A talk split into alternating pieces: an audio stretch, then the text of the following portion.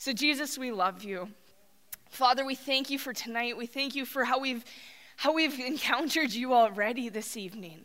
Father, you're so good. We thank you that you've forgiven us, that you've made a way for us to live in victory and in freedom. And so tonight, Jesus, I pray that we would walk out in that. I thank you that you call us your kids. Jesus, we love you and praise you. In your precious name, amen. Well, tonight we're going to be looking at 1 John chapter 3. So if you want to flip there in your Bibles, 1 John chapter 3. And while you're doing that, um, I'm going to share a little bit of an experience of mine when I was growing up. I, maybe some of you can relate to this, but when I was growing up, I was a tomboy. I loved being outside. I loved building forts and riding bikes and playing football after school every day when I was in like grade 6, 7, and 8. And I loved it because I was actually stronger than the boys then, right? That's the one time in life where us girls tend to be stronger, and I'd tackle them and I'd be like, yeah. And then two years later, they were all way taller than me, so I lived those glory days. But I was trying to figure out, am I part of the jocks? But then, like, I was athletic, but not the best, and so I didn't feel like I really fit there because there was another side of me that also liked to be a girl and to dress in pretty things and such. And, and yet I didn't feel like I fit with the really pretty girls because I, I wasn't super into makeup either. So maybe I didn't fit there. And, and then I, I also really enjoyed playing piano. And yet it was, it was a learned skill. It wasn't my passion like some of the other musicians in, the, in my class or whatever. And, and I also really liked to be bossy and tell people what to do. So I thought, well, maybe the leadership enthusiast, that's where I should fit, you know? And yet that still seemed too little for me to just fit because it didn't encapsulate or capture the rest of me. You know, it was really confusing trying to figure out who am I and where do I fit? And you know, this, this journey, I don't think was just for me. I think probably all of us have gone through that journey and wondered, where do I fit? Who am I? You know, and that's really accentuated in middle school students. That's what I've been seeing as I'm walking with them. They're trying to figure this out. Where do I fit? Who am I? And you know, we've been talking in, in youth group about our identity and, and asking who, okay, so how do we get our identity? How do we know who we are? And there's this process that we tend to go through. And first, when we're young, we tend to look at things that we do or like, things that we like to wear, think, or feel, and things that we're praised for, that we're good at. And we start to notice these things. And then as we get a little bit older into middle school youth, we start to wonder okay, now where do I fit? Based on what I like, do, think, feel, all of that stuff, where do I fit? And we start to look at the culture around us, the world, and we see different groups based on preferences, likes, dislikes, all of that such or stuff. And so then we wonder, well, which group do I fit in? Because I want to fit somewhere. Who am I? Where do I fit? And so then when we finally find a group that maybe that's where I fit, we learn the script. We learn how they talk, how they think, how they act, how they dress.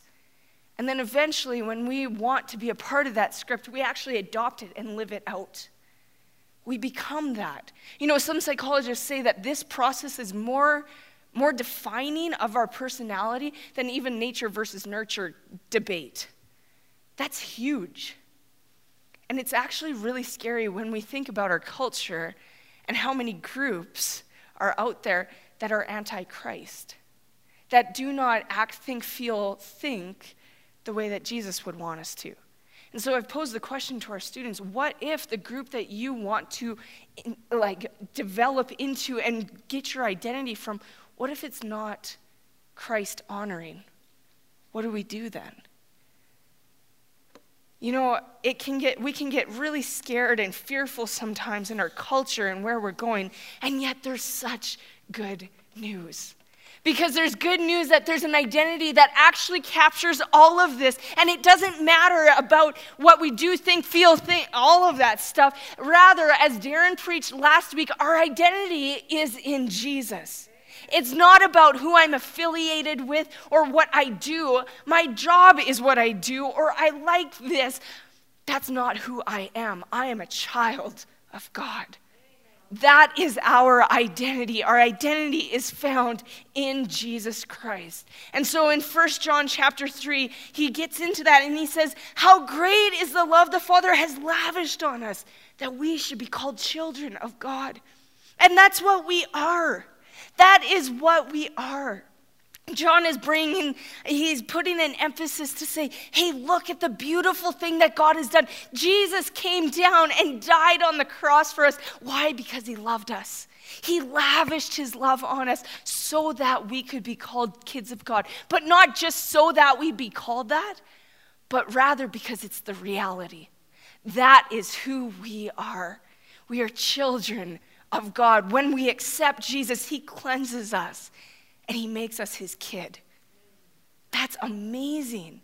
You know, he keeps on going and he, and he says, Dear friends, now we are children of God, and what we will be has not yet been made known, but we know that when he appears, we shall be like him, for we shall see him as he is.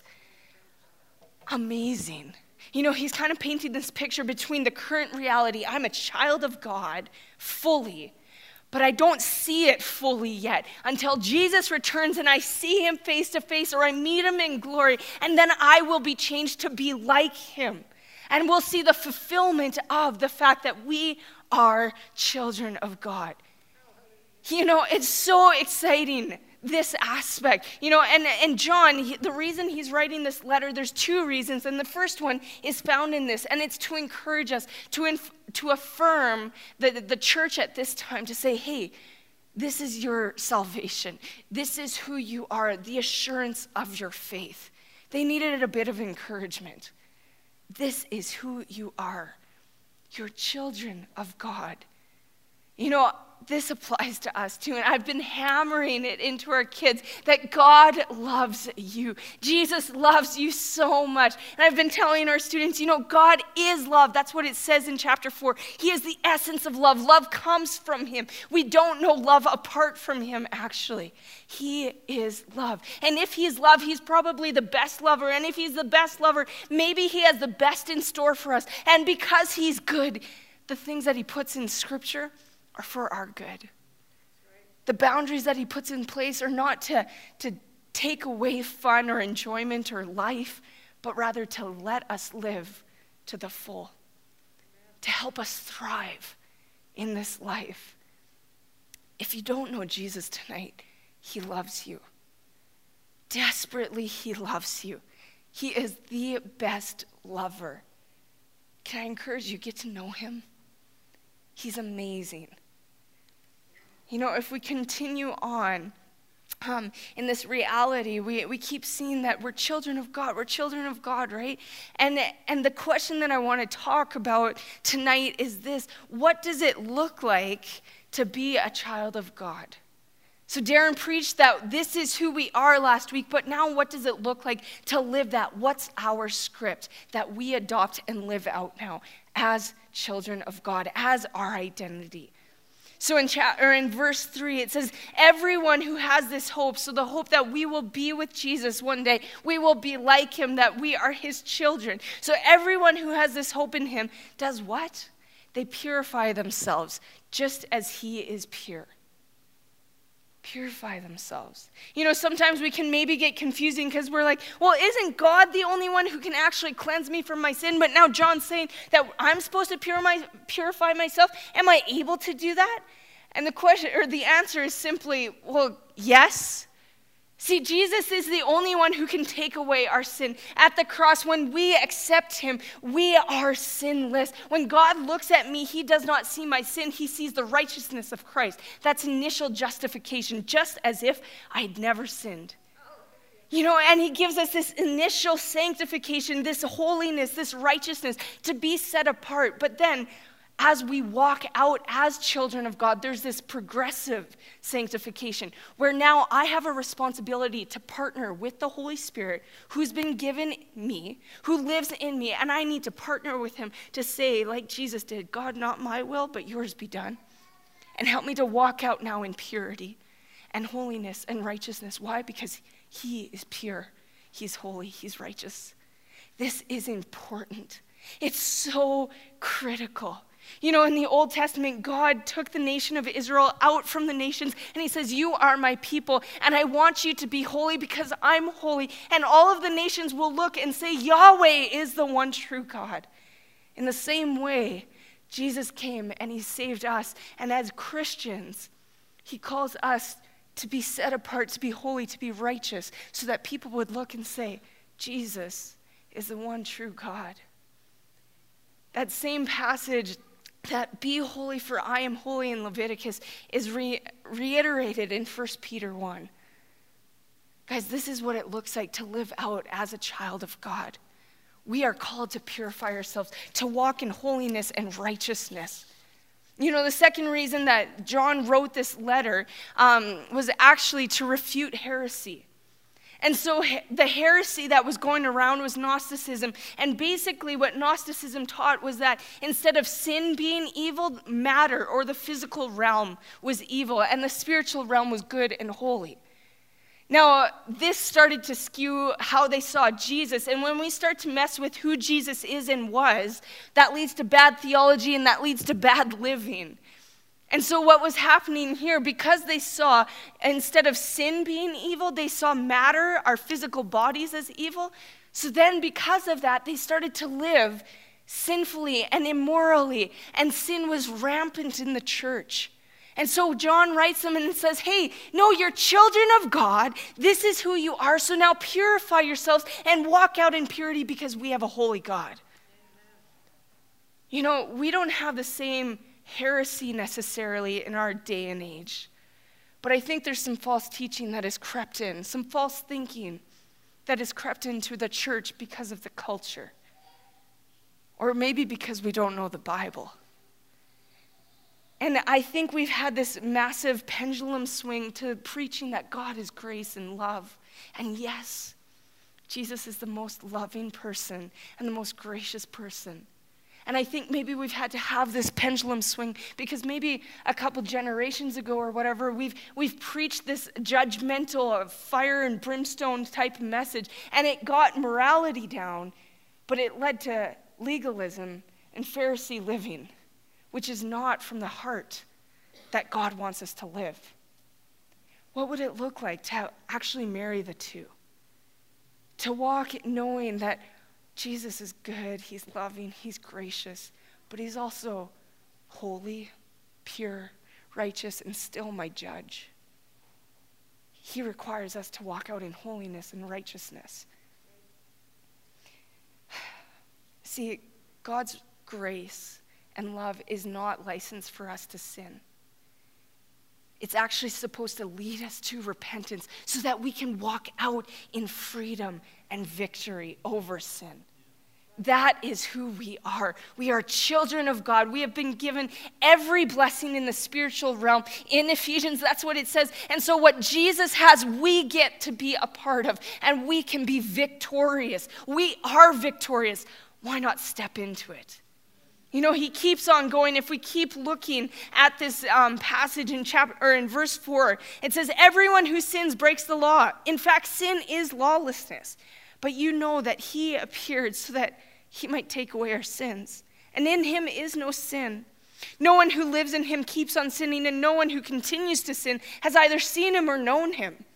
Dear children, don't let anyone lead you astray. Once again, referring to her- heresy." He who does what is right is righteous, just as he is righteous. And he who does what is sinful is of the devil, because the devil has been sinning from the beginning. The reason the Son of God appeared was to destroy the devil's work.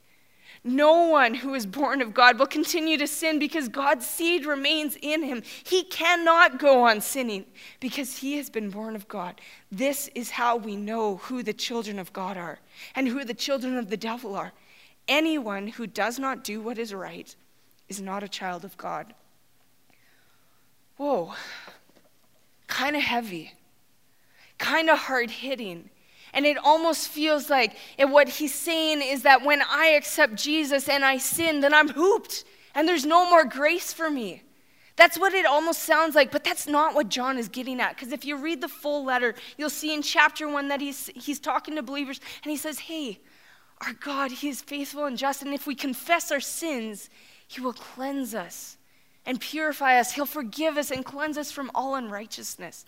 Again, in chapter 2, he goes on to say, My dear children, I write this so that you will not sin. But if anybody does sin, we have one who speaks to the Father in our defense Jesus Christ, the righteous one. You know, a commentator put, put it really well about this passage then. So, and he, and he says, and I'm sorry that it's kind of hard to read, but he says, John is not suggesting that the child of God will not commit a single act of sin. Instead, John is describing a way of life, a character, a prevailing lifestyle. Here, the present tense verb, which is the sinning aspect, it's in present tense, and that has to do with it's in process, it's happening right now. So here, the present tense verb depicts continual sin, continual action. From John's earlier statements, it's obvious that the Christian, while enjoying a position or standing of sinlessness through the identification with Christ, will sin on occasion and will need to seek God's forgiveness. But what is also apparent from John's writings is that a genuine believer will not live in continual sin. See, what it looks like to walk out and to live as a child of God is that we are no longer defined by our sin, but rather we are defined as a child of God and we walk out in victory over sin. Habitual sin, a lifestyle of sin, has no part in the life of a child of God. So, so John encourages us hey, purify yourselves, walk in righteousness and holiness. Why would we want to go back? Jesus came to set us free. It's for freedom's sake that we have been set free. He came to destroy the devil's work in our lives. So, are we living as children of God in holiness and righteousness? Are we walking that out? But maybe some of us don't know necessarily what's in Scripture. We can say it really easy. We need to live in holiness and righteousness. But if we're not in this book, if we don't know what this says, it's very hard to do what He wants. It's hard to know if I'm walking in holiness or in righteousness if I'm not reading, if I'm not spending time with Him. You know, recently with my students, we've been going through a relationship series because what I realize is that a lot of false teaching in that age, and actually I would say in the church in general, across the board, has to do with relationships and specifically sexual sin. So in 1 Corinthians 6, we went through this list recently, and it starts out and says, The wicked will not inherit the kingdom of God. Whoa. The wicked will not inherit the kingdom of God he continues on and he, he says the sexually immoral, so premarital sex would fall into that category. This should not be a part of our life as a child of God. That's not a part of our identity, that's not a part of our script. But we see it in the church. That would be living with our boyfriend or girlfriend. And I'm not here to point fingers. I'm not here to condemn. I'm here to warn as a brother or as a sister in Christ to say, hey, why don't we live as children of God in victory, in holiness and righteousness? Because God is holy and righteous. And the things that He sets out in here, you know, maybe it's hard. Maybe it, sometimes some of the things that are in here are really hard to accept. But I have to believe that God is actually good. You know, in our age of skepticism and doubt, we start to doubt if there's absolutes, if there's even truth. And if we doubt that there's truth or absolutes, then we start to doubt if God is even good. And if we don't believe that God is good and God is love, then we start to doubt what's in here is true and for our good. He doesn't say these things to take away life from us, He says them to protect us and to give us life life abundantly. Our God is good. He doesn't say this to condemn us, but rather to draw us to repentance, into righteousness, into holiness, because that's the best way. He continues on and he says, idolaters. So if any of us are elevating things above God, we live in an in a affluent culture so, a lot of times, money or possessions or a job can get in the way. Sometimes, even our kids, our family can get in the way of God's rightful place. How are we doing? Adulterers, extramarital sex, you know, infidelity, unfaithfulness. And I would say, even in here, pornography would fall. And I have to say, if you're addicted, God wants to set you free, but you need to work on it too.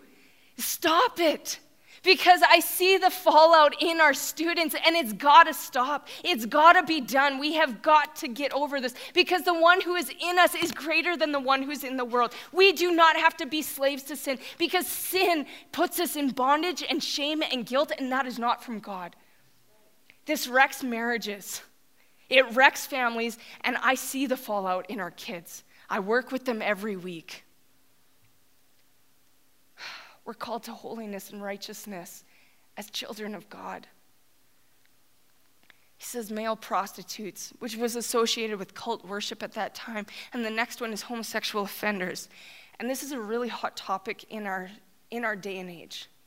And if I can pause here for a second. And just say, you know, if we look at the list so far, a lot of it has to do with sexual sin.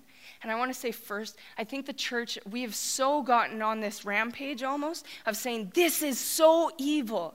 And yes, it's not God honoring. But you know what? It's no worse than heterosexual sin and couples living together. So why are we making such a big deal about homosexuality when we're not making a big deal about the guy who's addicted to pornography? It's all the same. Sin is sin is sin. Jesus had to die for it. It may have greater natural consequences if you keep reading in 1 Corinthians 6, because sexual sin has consequences. But maybe we need to change the conversation in the church because the reality is, I don't want to be ignorant. There's probably somebody in here who has that, that tendency, that attraction. And I first want to say I'm sorry because it's probably been very hard walking into church because all you hear is judgment. When you know what? We're all sinners. But if we could start the conversation from the fact that God is good, God is love, and to say, hey, maybe let's wrestle through this together. Why would He say that we should not live this lifestyle? Let's wrestle through that together. Let's talk about it.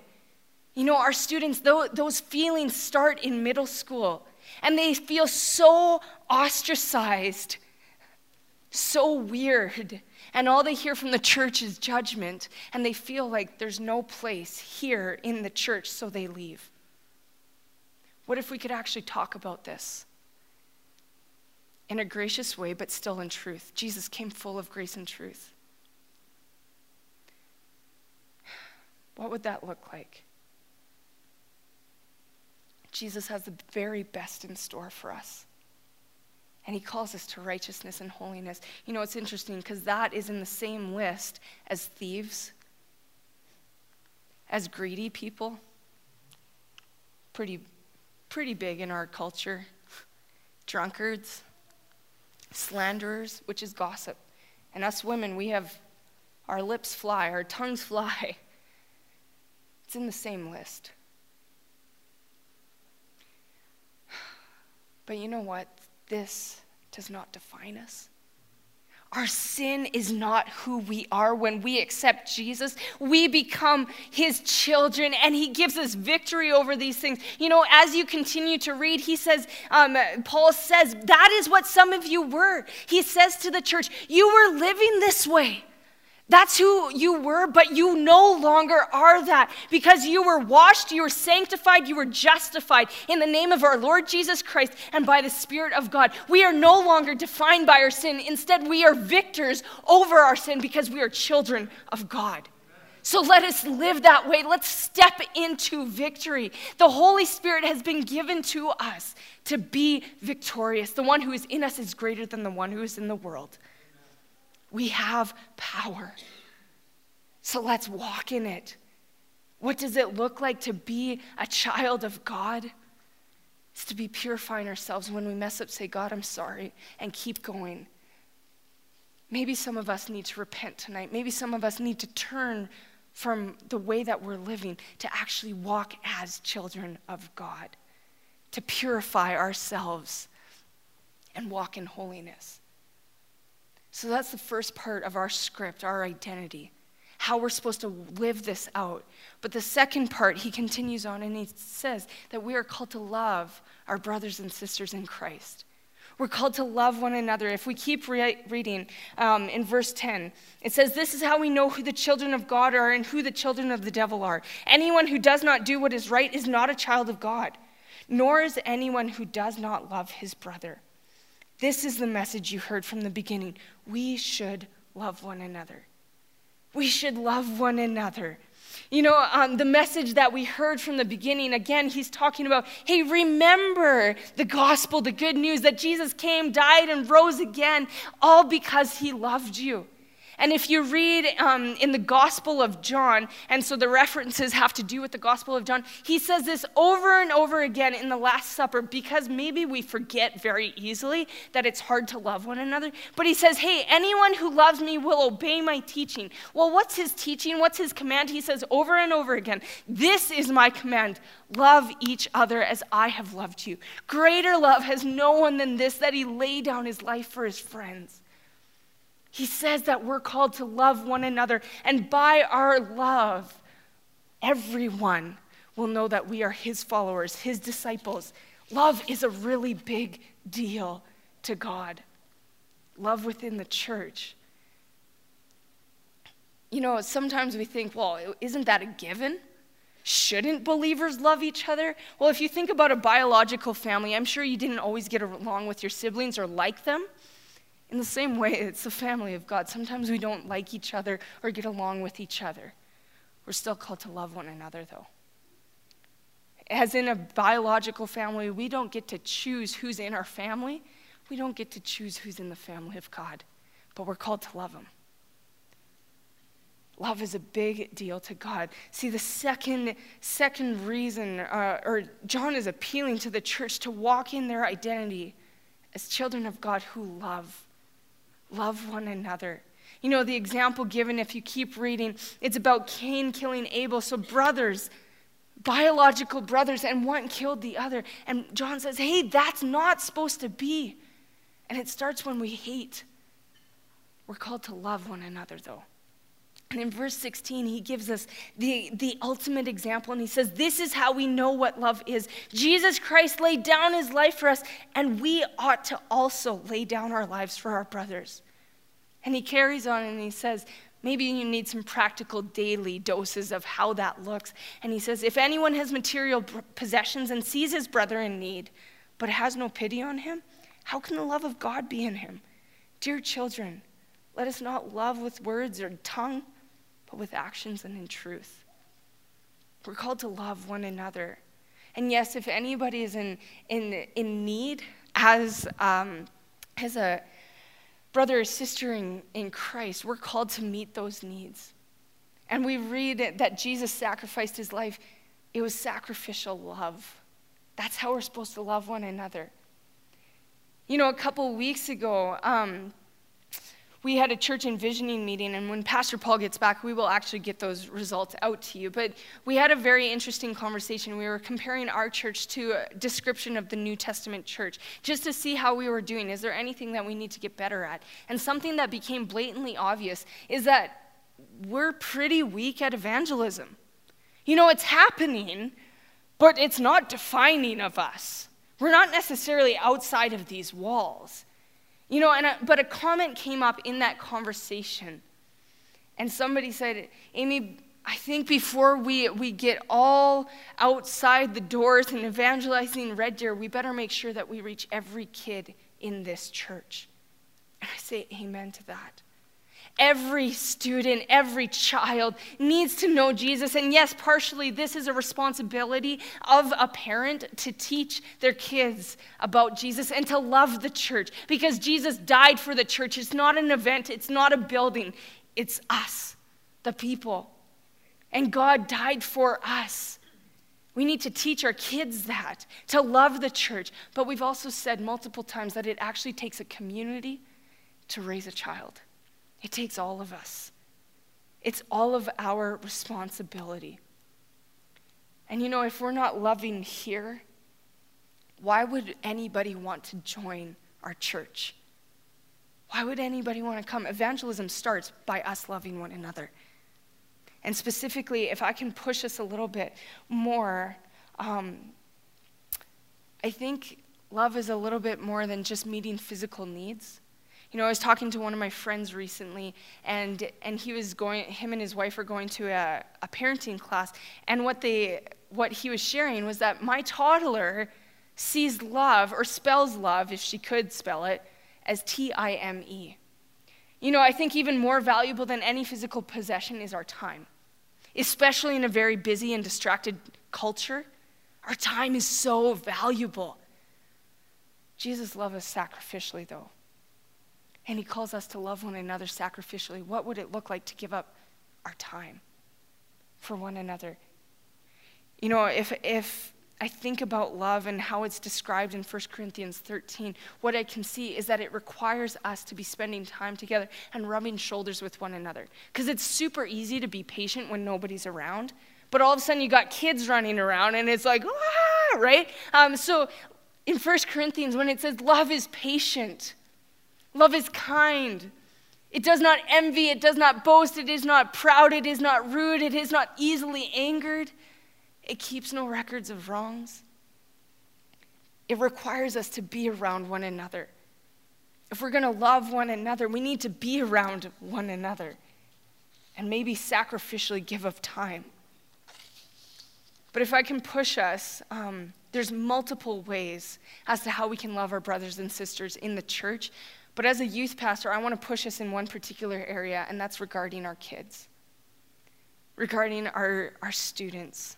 And how are we loving them sacrificially? Because I'm sick of watching kids graduate and leave the church because they don't feel loved here. They don't feel like they have a part here. They don't have a place here. I say, enough. I want to see every student, every kid who is in this church know Jesus and love Jesus and walk with him and get committed to a church this is what I long for. So, first, I want to I want to address uh, you parents. I'm not a parent. I don't have kids, so I don't fully understand, and I will never love your kids as much as you love your kids. But I can say that I do love them. And I have a deep desire for them to walk with Jesus and to know him and to know his goodness and his love. I long for that. And as a youth pastor, the longer that I'm here and watching different things, the longer I'm seeing some of our thinking and philosophy that actually leads to students leaving the church afterwards. And this is what I see. One thing is that if students don't have friends by the time they're in grade five or six, we most likely won't have them after high school. Now, obviously, God needs to speak to them and they need to make that decision, but are we doing everything possible in our ability to love our kids so that we see every kid in church for the rest of their lives. What would that look like?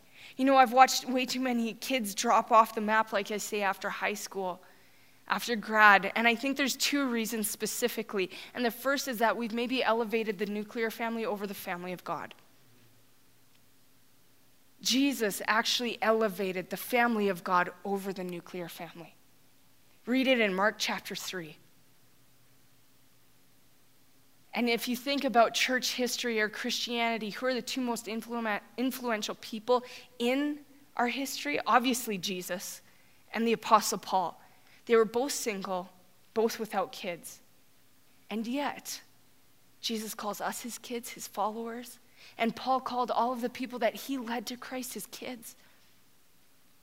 You know, it's pretty interesting. Maybe the family of God needs to be elevated above the nuclear family.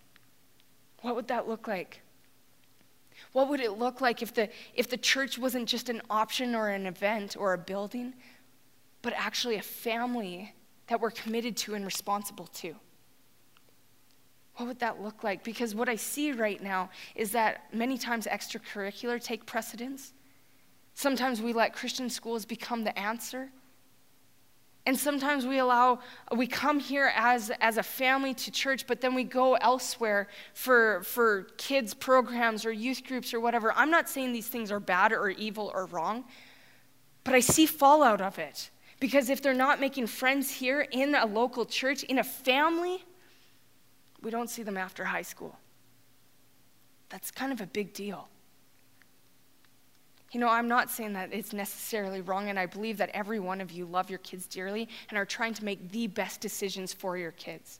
But as a youth pastor, this is just what I'm seeing. So I'm just sharing it. You guys can think about it, mull it over. But we know that in the future, the church is the lifeline for all of us, for adults. We don't have kids' programs for 35 year olds. Church is kind of it. It's the family. You know, even at baby dedications, we, we challenge the parents and ask them to commit to giving every benefit to their children of the church, every benefit of the church to their kids. That would mean that their kids are involved in serving and know that they have a place. And even further than that, once they get into high school, typically, I don't know why this happens, but typically your kids will tune you out. They won't want to listen to you. I, I did the exact same thing to my parents. It's an anomaly if you have a kid who still listens to you in high school, I think. But what would it look like if your kids were in a committed or in a community where the same things that you're trying to say are being talked about and being ta- taught? And they were actually hearing and listening because just for the simple fact that it wasn't coming from your mouth. What would it look like? And so, you parents, you can totally disagree with me. And I'd love to go in a dialogue with you. It's hard sometimes speaking because I don't get to get your questions and that kind of thing. But what would it look like? And for those of you who have wayward kids, do not find this condemning at all. I pray that there is no condemnation because that is from, from the enemy.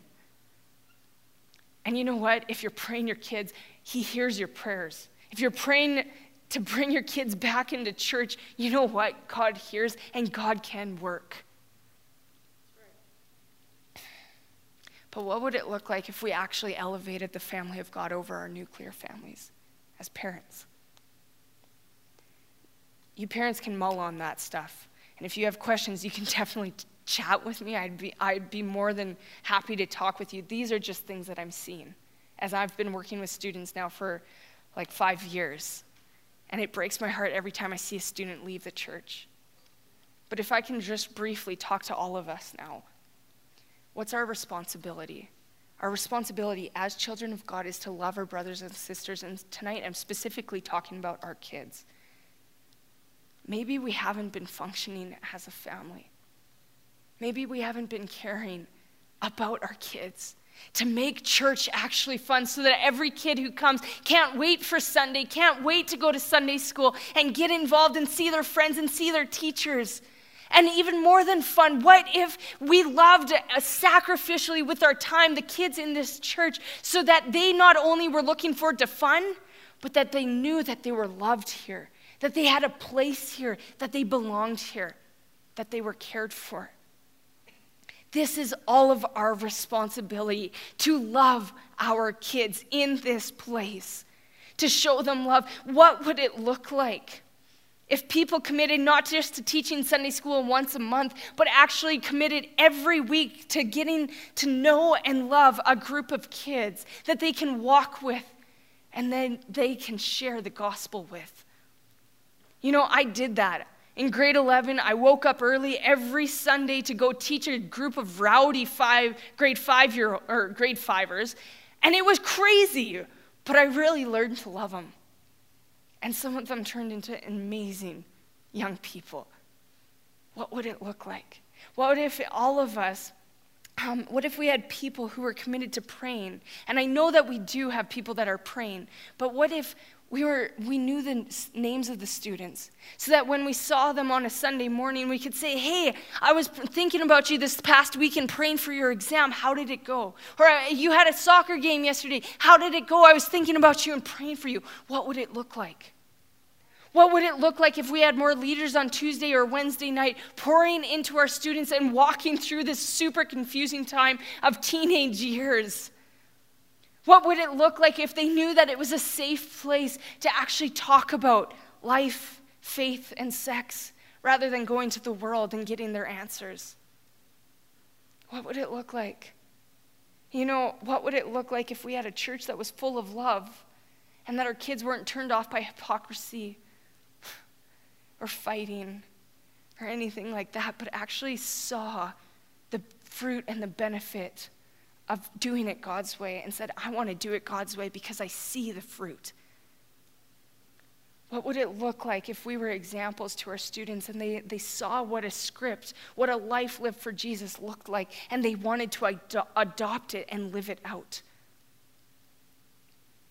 You know, I fully believe that I think we'd have students who would know the truth who would know that they're dearly loved, that they are children of God, and that they know who they are in Christ, and they go into their schools with that confidence and bring their friends to Jesus because nobody else has hope like we have it. Nobody has love like we have it because we have Jesus. So, what can you do? How can you love our kids sacrificially?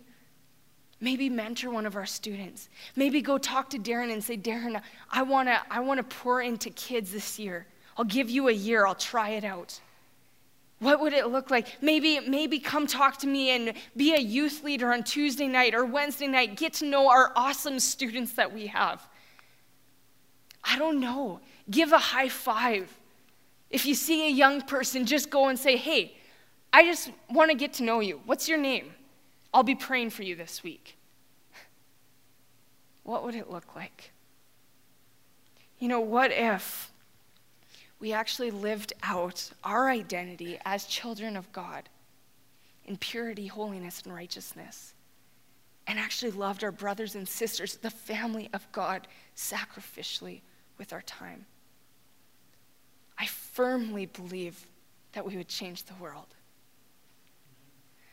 If you guys want to stand, we're going to close. And if the worship or Jake wants to come up, and I really hope and pray, I've been praying, God, I don't want to I don't want this to be condemning. So if you feel any condemnation, cast it off in Jesus name because that's not from Christ. That is from the enemy. But if you feel conviction, maybe you need to act on it.